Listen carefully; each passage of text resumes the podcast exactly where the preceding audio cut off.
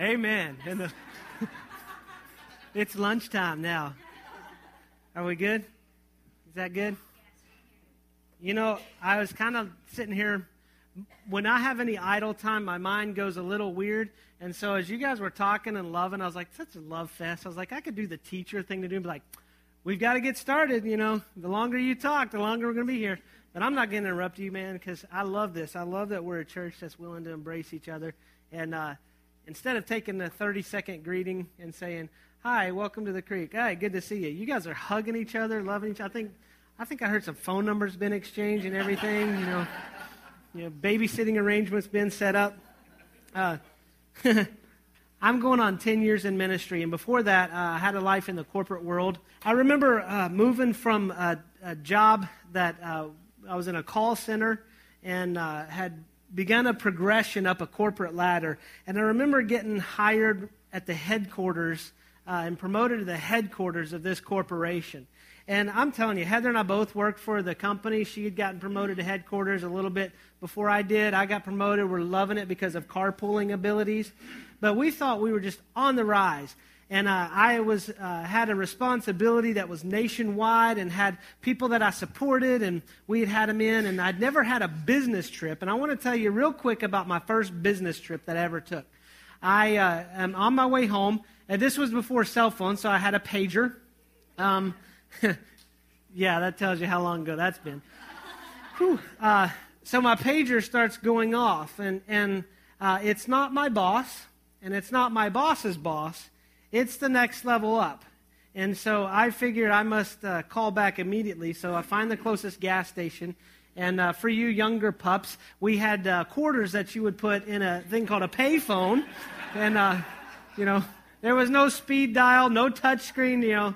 Um, the newer ones had 12 buttons, um, 1 through 0 with a star and a pl- uh, pound sign, which you're probably familiar with. So I call, and uh, she says, uh, "Yeah, I got you. This, okay, this is 4:30 in the afternoon. I get off of 114 in rush hour traffic." She said, "You've got a six o'clock flight."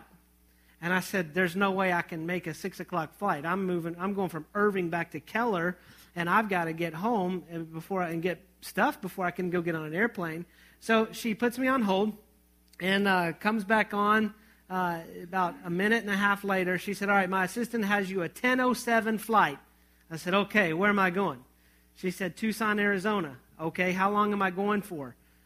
Silence. And I, how long am I going for? She said, pack for two weeks, plan for indefinitely. And so, um, those of you who are in the military, this is nothing new for you. You know, you get an envelope and you're, you're, a truck pulls up and you're gone. But I, uh, this is a, this is all new to me, and so I get home and and uh, Heather gets home. I said, "Honey, I'm got to go on a trip. And she had taken a few business trips. Um, that was part of the corporate life. And uh, so she's like, okay, so, so when are you leaving? You know, because normally you have some advance notice. Uh, I said, I'm leaving tonight at 10.07. Oh, great. She said, when are you going to be back? And I said, I don't have any idea. And so I had to tell my wife, and, and my, my kids were young at the time. And so I remember going out to dinner, and it's weird feeling of not knowing when I was going to get to come home. And uh, it ended up being about a six and a half month project that I got to come home about every two to three, sometimes four weeks for a day and a half. Um, and for me, I never knew when the end was coming. Um, it was just this major project and problem, and so we had to manage so many things. But I remember being able, looking at Heather and going, I don't know when I'm coming back. And I think God is that way too. I mean, we, we all try to predict when God is coming back and the end of time. And we're going to be in Matthew 24. We're going to talk about the end of days today. But God is, is, is more wise and in his wisdom does not give us the information on when he's coming back. I mean, I, I remember one trip, and th- this will show you some immaturity, but it was not a smart decision in hindsight. Uh, I didn't tell Heather I was coming home. And I thought I'll come home and surprise her. And so I'm at home, uh, and I hear the garage door go up, and I go, okay, what am I going to do? And the, here's where a guy is not good, quick thinking on his feet. What do I do to surprise? Okay, I'm going to hide under the bed. Abby's crawling. Um, I'm hiding under the bed. and she comes in and she puts Abby down on the floor, and Abby's going, Dad, Dad, Dad, Dad, Dad. And I'm thinking, oh, I want to hug my girl, but I want to surprise Heather. And so, you know, Heather's like, no, Dad, Dad's not here. And I remember she went in the bathroom and shut the door, left Abby in the bedroom. And so I just get out and stand in front of the door like this. And she opens the door. Wham! Shuts the door. Well, in a split second realizes my child is on the other side of that door. So a sacrifice of motherhood. She's opened the door in fight mode, man. And then she looks, she goes, "Oh my God, she scared me," you know, and hugs me. And so, so, you know, that may be a little bit what it's like when Jesus comes back. Uh, um, so I guess the Wisner, get your kids on this side of the door, okay? But um we're gonna we're gonna look at this, and, and, and God does not tell us because He is wise on when He is coming back. Think about it. If God gave us the exact day that He was coming back, how would we behave? I mean, we're adults, but yes, we deal. I, I still deal with a lot of immaturity. Um, spiritually, we deal with a lot of immaturity. So if God said, "I'm coming back on this date," um, we would live however we wanted to and just make sure that by the time he gets back, we got everything in order. It's kind of like mom and dad coming home from work, you know, in the summertime.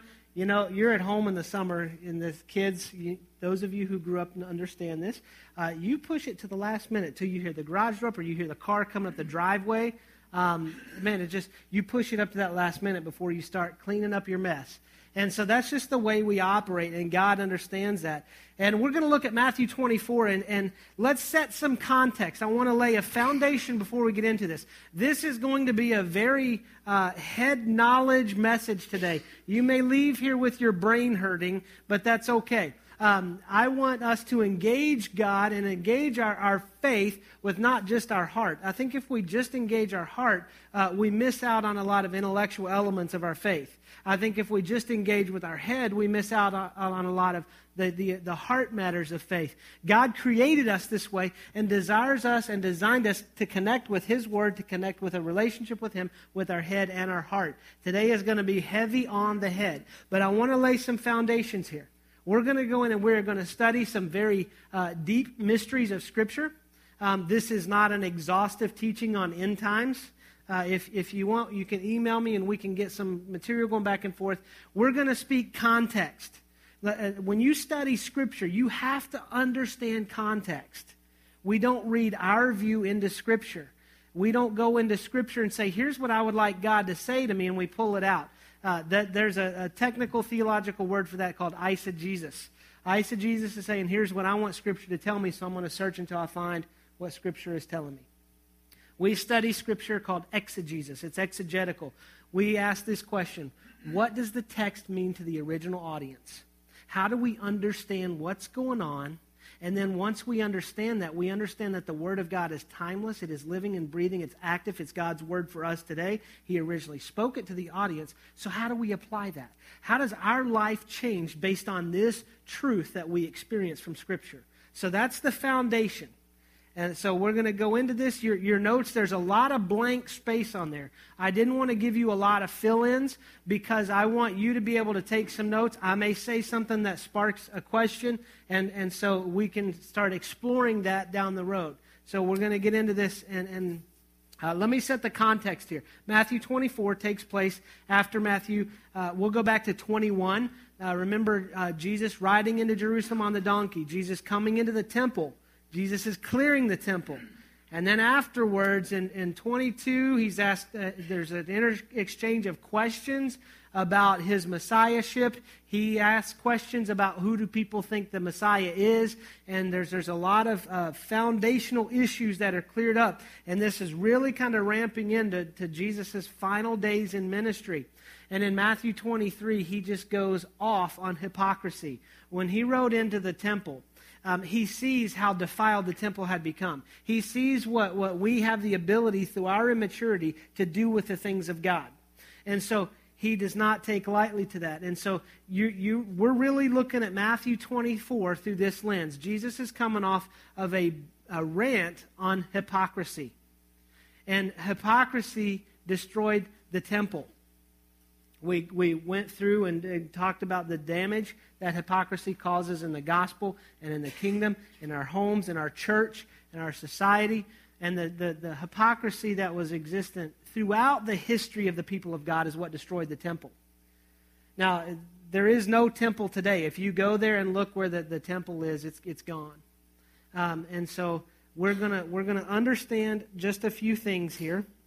Um, let's start. Uh, let's just get into it. In Matthew 24, I'm going to read a little. I'm going to read some, and then we're just going to uh, talk about it, discuss it. Uh, verse one: Jesus left the temple, and if you don't have a Bible, we have Bibles at the end of the rows for you. Um, we want to make sure you have that available for you. Jesus left the temple and was walking away when his disciples came up to him to call his attention to its buildings. The temple was a beautiful thing. Um, it was built.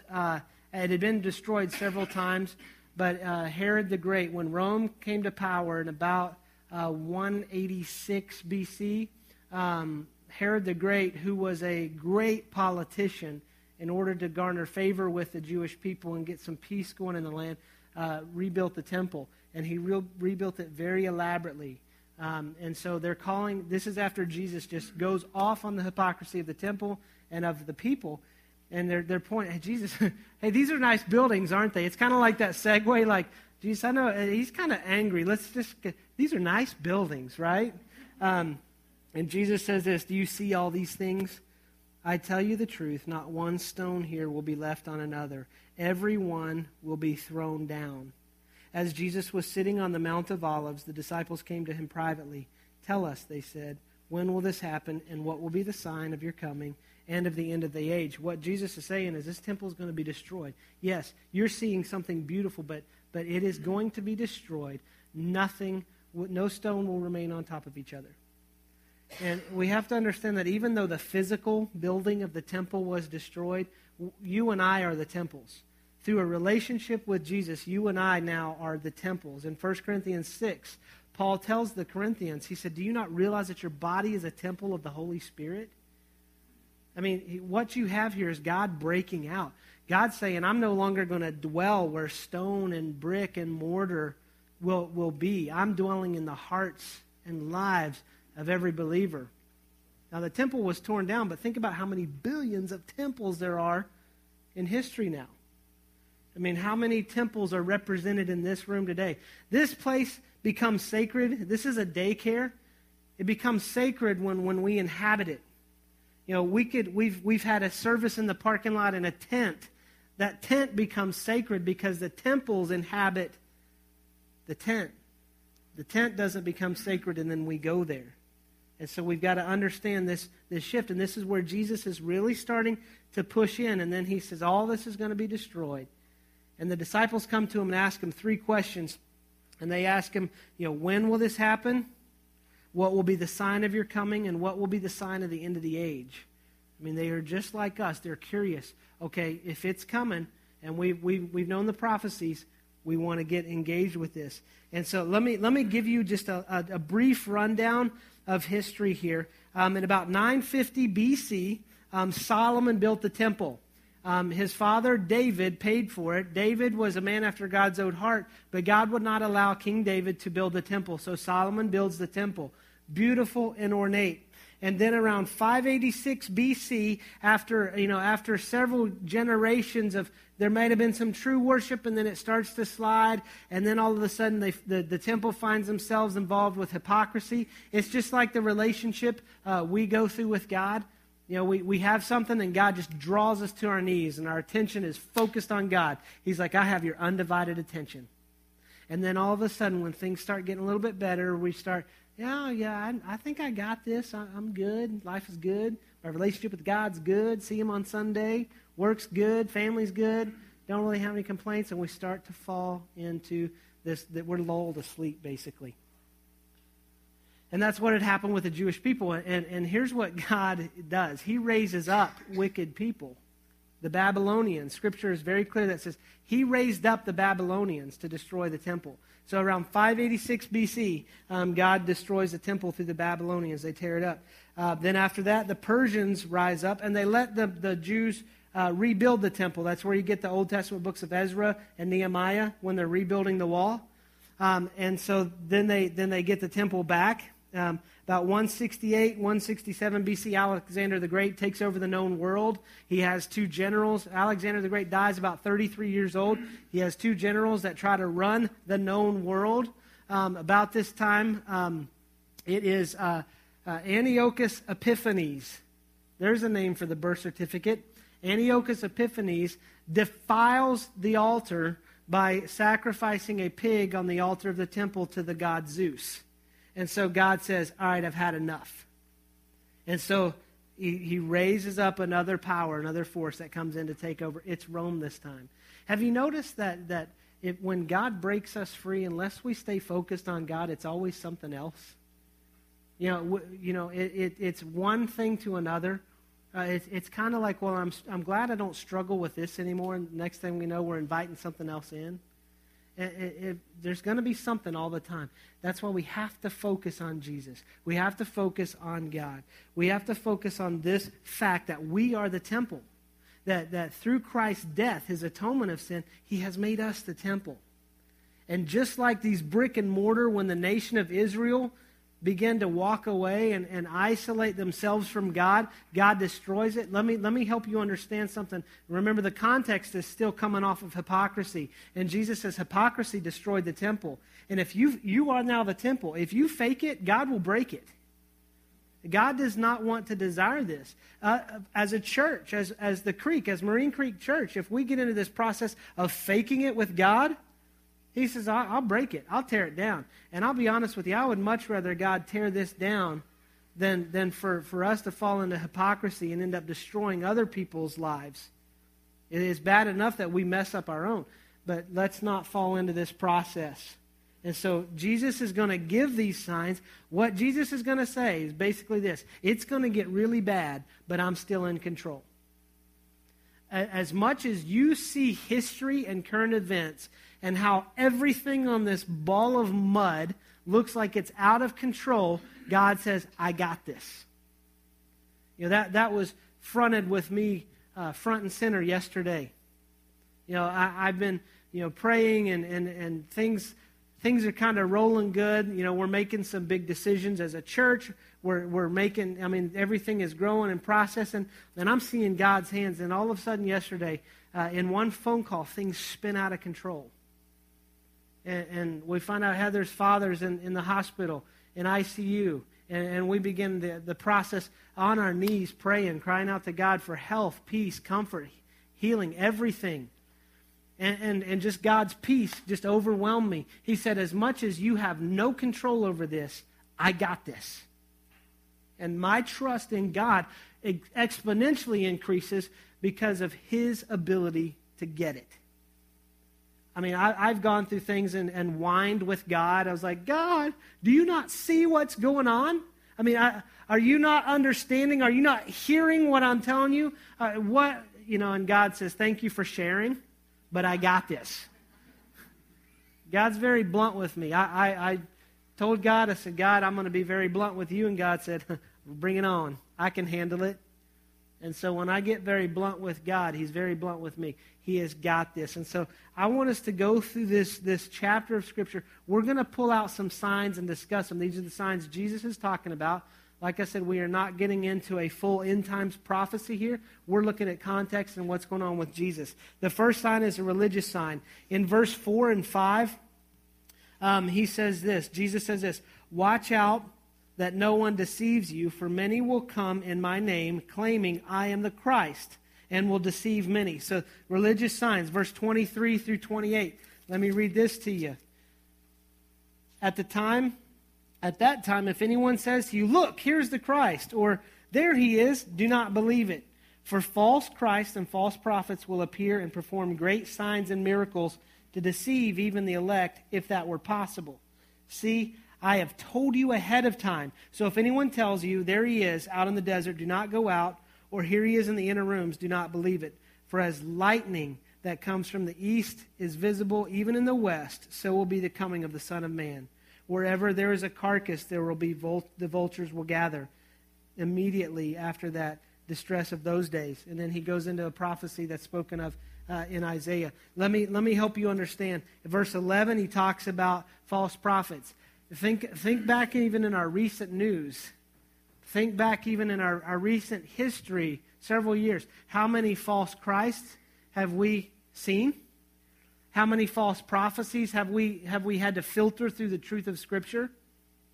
And he's saying these, these are religious signs. These are things that are coming. Here, here is another sign that he says. In verse 14, he says, The gospel of the kingdom will be preached in the whole world as a testimony to all the nations when the end will come. So, what you've got in a religious sign, you've got people claiming to be Jesus who are not. You've got people giving false prophecy of things that aren't going to happen. But here's what you have also the gospel is being preached we have to see the signs, and instead of us thinking, oh, the end's coming, and, and get into this, this mode of, uh, of the end is near, and not put a sandwich board sign on that says, repent, the end is near, when, it, when we start seeing these signs, it's a reminder for us to engage with the gospel.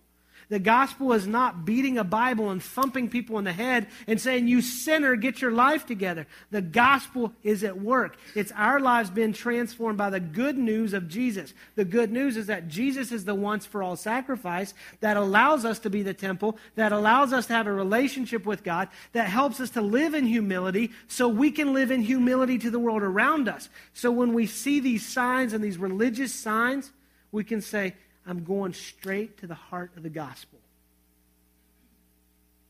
The gospel's good news, it's not good advice. It is us, ours to live by, to be transformed by.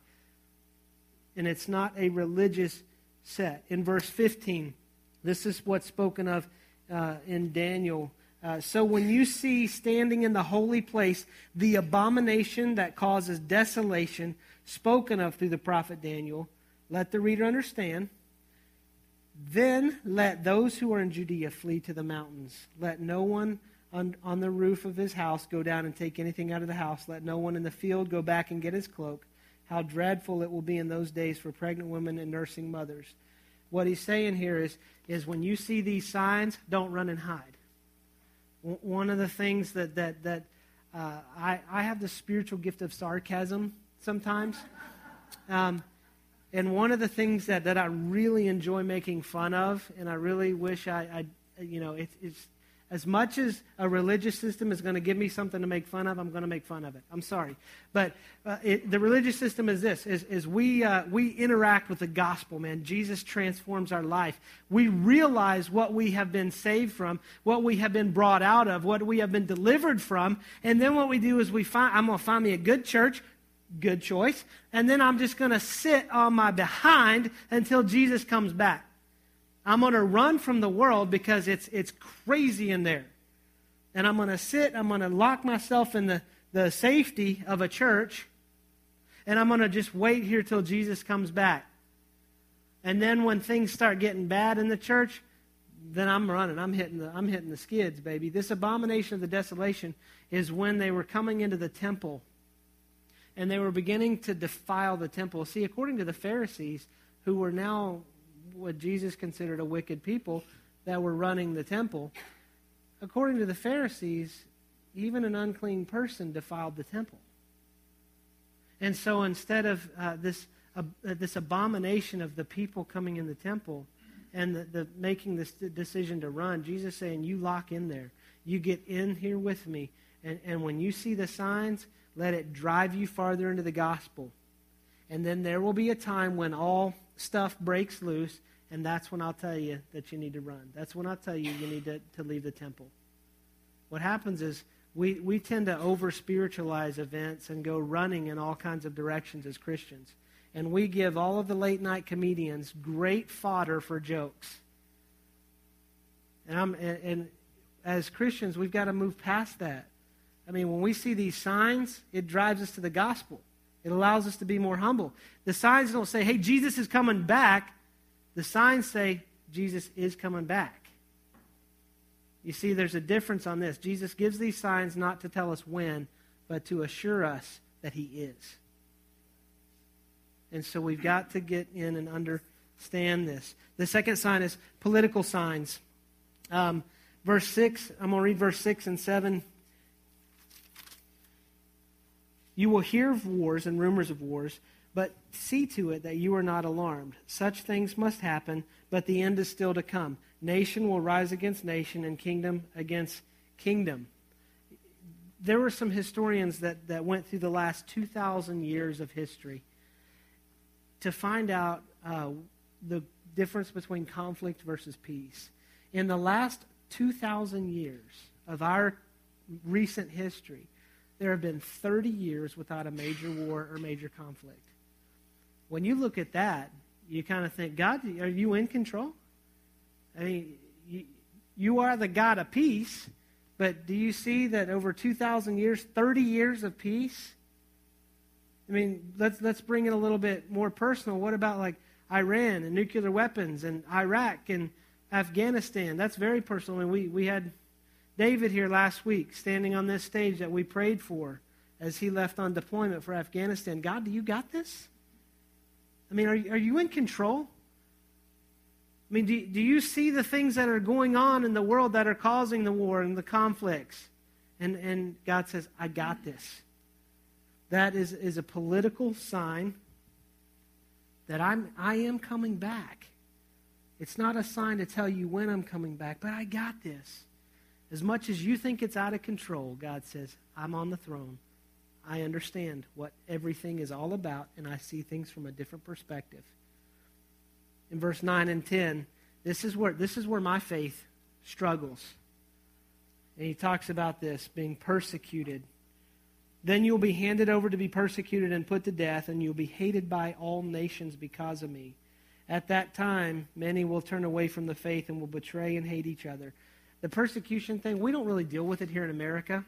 Uh, honestly, the persecution we face in America as Americans and, and Christians is more what we manufacture by being loudmouth religious jerks.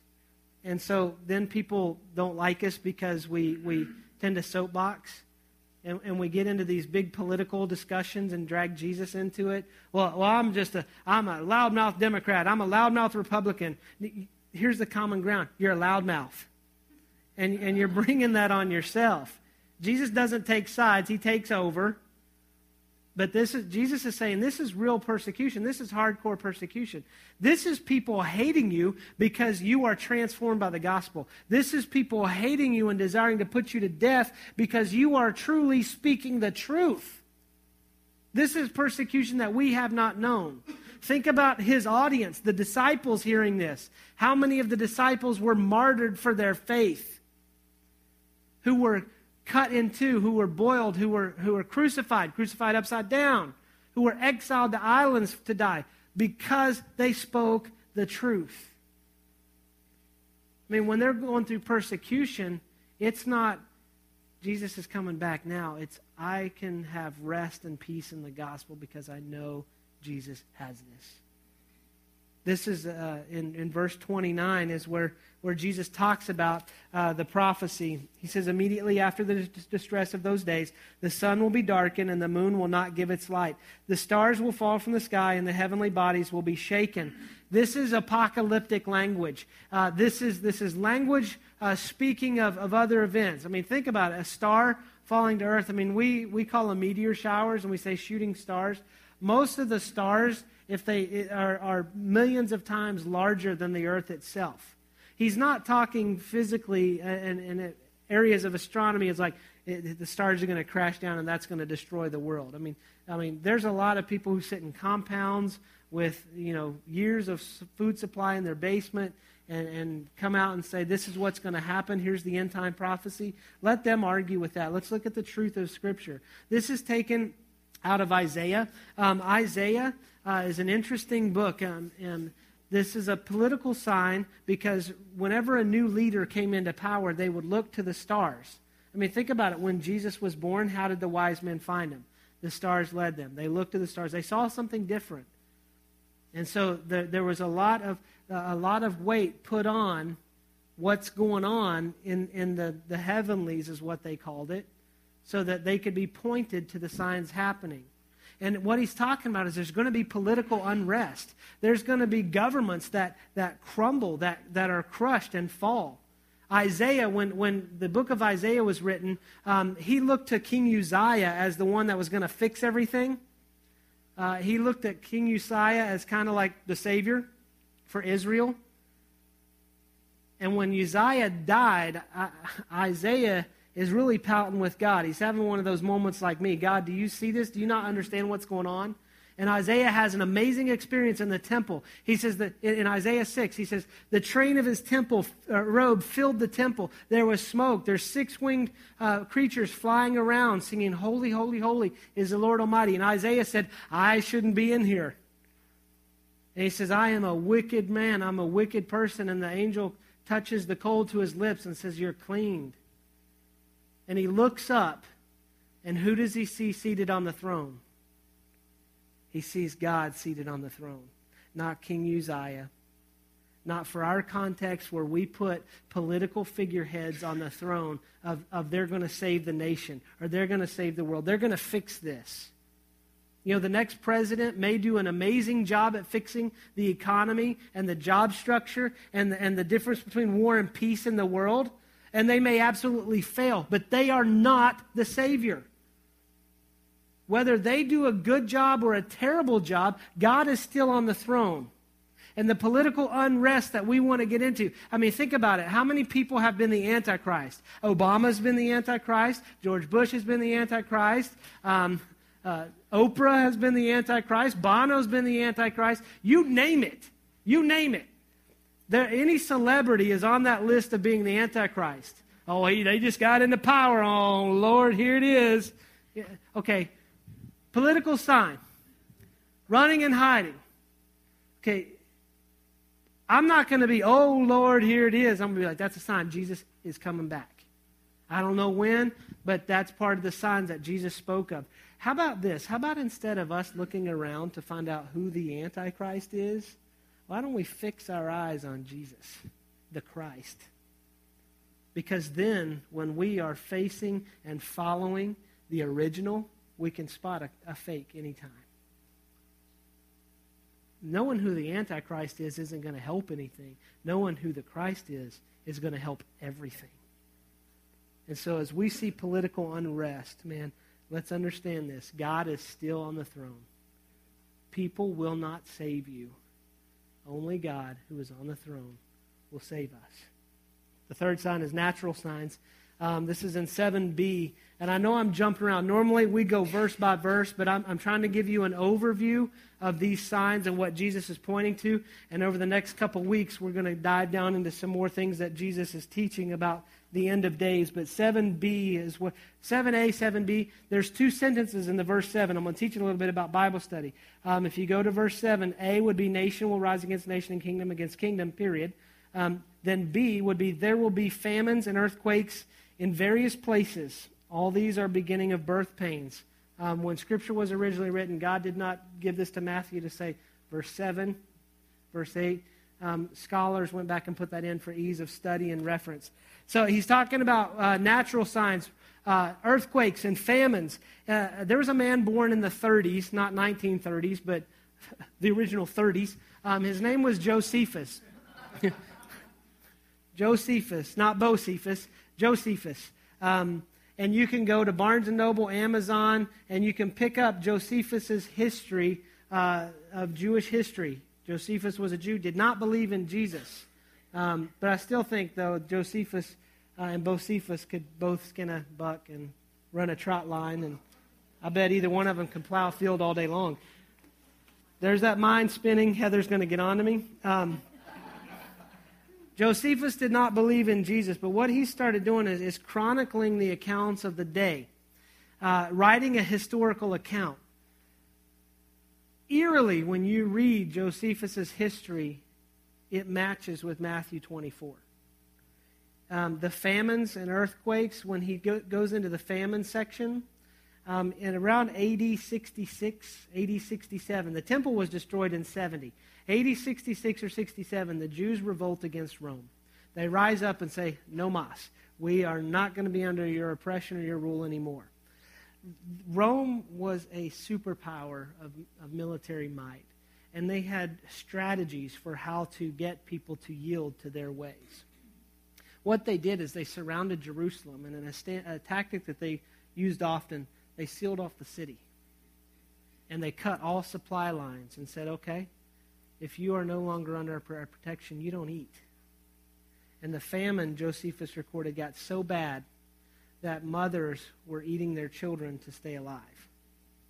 Now tell me, we have never experienced hunger that way. And you think about those signs and Jesus giving these signs and the Jews of the day seeing what is going on and the unrest that that would cause. And he's saying, you're gonna, you're gonna, there's going to be famine like you have never seen. These are the beginning of the birth pains. But these don't point to when I'm coming back. They tell you that I got this. I'm in control. I am coming back. Yes, I am a God of peace and love, but I'm also a God of justice and mercy. And so when we see these signs, yeah, there are things that, that probably suffering on the levels that we cannot imagine that, that they faced. And, and when, we, uh, when we don't get the promotion or we don't get um, the raise like we were hoping to get or, or things just don't go our way, um, we tend to panic and pout. And God, do you, do you see this injustice to me? I mean, my kingdom is at stake here. And God says, I'm more concerned about my kingdom than yours. But I got this. These signs, and I don't say that and give that famine account to scare you. These signs should not make us afraid. These signs should point us to Jesus and help us to be humble so that we can uh, trust Jesus more, so that we can communicate. These things are going on to show us that, that we have a Messiah and that he is coming back. In verse 36 through 51, um, Jesus goes into the question that was primary to the disciples When will this happen?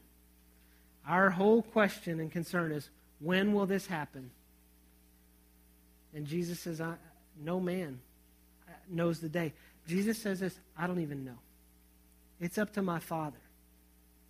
And we think we can go through the Bible and, and find mathematical equations and look at prophecies and go, well, the week of Daniel is actually a year, which is actually this many years. And so when you look at a day of Daniel, that's this many days, this many years. So a week is seven years times. We try to get ourselves so confused mathematically that we can figure out when God is coming back. You know what? If I were God and somebody guessed the date, you know what I would do? I'm changing the date. I did that with my kids. Like, are we? Gonna, I know what's going to go on. Oh no, you don't, because it's a moving target. And, and I think it is a moving target.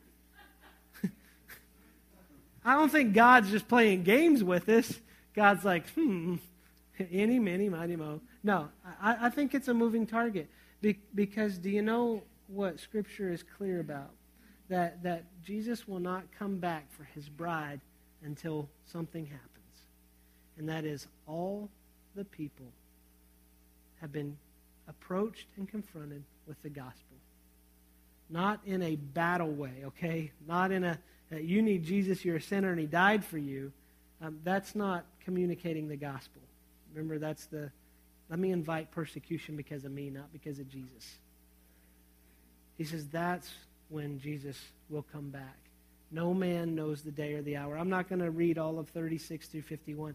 That's part of your extra reading for this week. And we're going to dive into what he's really getting into and what that means. But he says nobody knows. And, and when we get into a, a situation of letting these signs freak us out, of us becoming uh, really kind of religious fanatics, we tend to look at Jesus in a different way. You see, through his sacrifice, through the cross, what the gospel really is, we look at Jesus as our Savior. But I think when we become fanatical about the signs and, and become uh, scared about it, when we bury our heads in the sand as a church and we refuse to engage with the world around us with the gospel, um, I think we're afraid because we're looking at Jesus as a coming judge. Now, what's the difference there? I mean, it, it's this it's, it's have we put our faith and our, our hope and our life in the truth of Jesus, in who Jesus really is. If we haven't, then yeah, we're going to see a coming judge. But I can only tell you through my life being transformed by Jesus that, that I look at him as a coming Savior. And that he is coming to my rescue, not as one coming home to bust me for all of the things. And so I want to live according to, to that. Let me give you a few take home things and then we'll, we'll, we'll finish this up. I know it's been a heavy week, uh, kind of a lot of head stuff. Um, so, why does Jesus go into all this? Um, in this context, why does he go into these signs of the end of the age? You know, because he's going to give John all of the information in Rev- Revelation. So, why does Jesus go into this here and now? I, I think, again, context coming off of hypocrisy, these are our takeaways. Um, we understand what's going on to the people. Um, this conversation that Jesus having on the Mount of Olives uh, with his disciples and talking about you know, there's going to be religious unrest and religious signs pointing to me. You're going to be persecuted because of me. There's going to be wars. There's going to be famines. There's going to be earthquakes. It's going to get really, really bad, but I'm in control. And so the disciples are sitting there thinking, all right, for us, what do we take away from this? We take away what, what really destroys the temple, and that's hypocrisy. So our challenge is let go of our hypocrisy. I know I've said that to, uh, so many times over the last couple weeks, but we cannot hang on to that. I mean, the temple was destroyed by hypocrisy. Here's the thing as we see the signs, we can tend to think that we're super religious or super spiritual because we're recognizing the signs. You know, quit over spiritualizing every news story you hear and read. If, only, if you're going to do this, if you're going to go spiritual on every news story that you hear and read, do it this way that's another sign that Jesus is coming back. And let it humble us. Not let us go, well, Jesus is coming back. I told you. See, the world just, you know, this is getting terrible. You know what? Let it humble you to speak and preach the gospel. The second thing is hold on to Jesus. In Hebrews 10, it teaches us that Jesus is that once for all sacrifice. There is no need for the, the blood of animals anymore um, within a generation of Jesus making these words, in AD 70, the temple was destroyed. They used the temple because they were running short on supplies to build a little venue that they were doing in Rome called the Colosseum. And so we have to understand that the, the, the system of religious sacrifice, Jesus wasn't just changing history uh, of, of the temple, and of the physical history. He was changing spiritual history. He's like, there's not going to be any need for the temple because there's no need for the sacrifice anymore. I am it, once and for all. Even people who didn't believe in Jesus in the Jewish system uh, quit sacrificing. And so we have to hold on to Jesus and Jesus alone. No other claim to any other messiahs. You know what was destroyed when the temple was destroyed is all the records of genealogy. The Messiah, according to Scripture, has to prove that they come from the tribe of Judah. They kept meticulous records on genealogy in the temple. When it was destroyed, the genealogy was destroyed. Jesus is saying any other claim of Messiah is false. It's me. I am it. I am He. And so hold on to Jesus. The interesting thing about the book of Matthew is it starts with a genealogy showing where Jesus came from. And then the third one is take the gospel to the world. Scatter the gospel. Think about the pressures that, that a lot of these things in, in the world are going to create. Uh, think about it like this think about the church as um, uh, a piggy bank and what has to happen to get the money out of that piggy bank. It has to break. So when Jesus destroys the temple, he's breaking it and he's getting out. Know, that money is more useful when it's put to work than sitting in a piggy bank instead of burying its head in the sand as a church and getting out and scattering the gospel. Yes, it's messy, but here's what happens God gets out, and we begin to share the gospel. So these signs, I don't want us to walk out of here with any type of pride or swelled head going, I know when Jesus is coming back because look at this sign, this sign, this sign, this sign. Now let's walk out of here humbled by saying every sign that we see that is lines up according to Scripture is going to humble me because I know my Savior is coming back. Let's pray. Father, we, we love you. Um, Jesus, thank you for these, these words. I know that for centuries uh, we have wrestled um, with the meaning of, of these words. And, and for centuries, we've missed the point of, of Scripture um, to feed our own need to know, uh, to feed our desire uh, to be prideful, so that we can show the world we're right. Father, forgive us for that. Help us to see the truth of what you're saying in, in your word. And the truth is, is you are coming back. You told us in, in John 14 that, that you were going to prepare a place for us. And in your Father's house were many rooms. And if it were not so, you wouldn't have told us. So, Jesus, you only speak the truth. And what you tell us, according to Matthew 23, is that as out of control and as crazy as the things are around us, that you are on the throne and that you will be back. Father, thank you for desiring instead of inhabiting a temple of brick and mortar and stone. Thank you for inhabiting us.